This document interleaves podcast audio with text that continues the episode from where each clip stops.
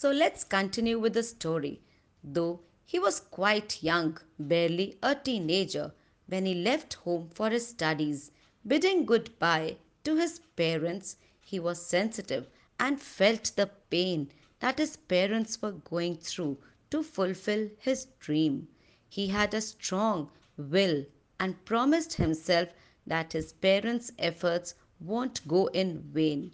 He worked hard and his efforts soon paid off as he passed in flying colors, scoring high marks in all his subjects. Soon, he was offered a job by a big multinational company to work in their London office. He was as if look an unexpected turn. He was happy, but no one was more happier than his parents, whose hardships and sacrifices for the son had finally paid off.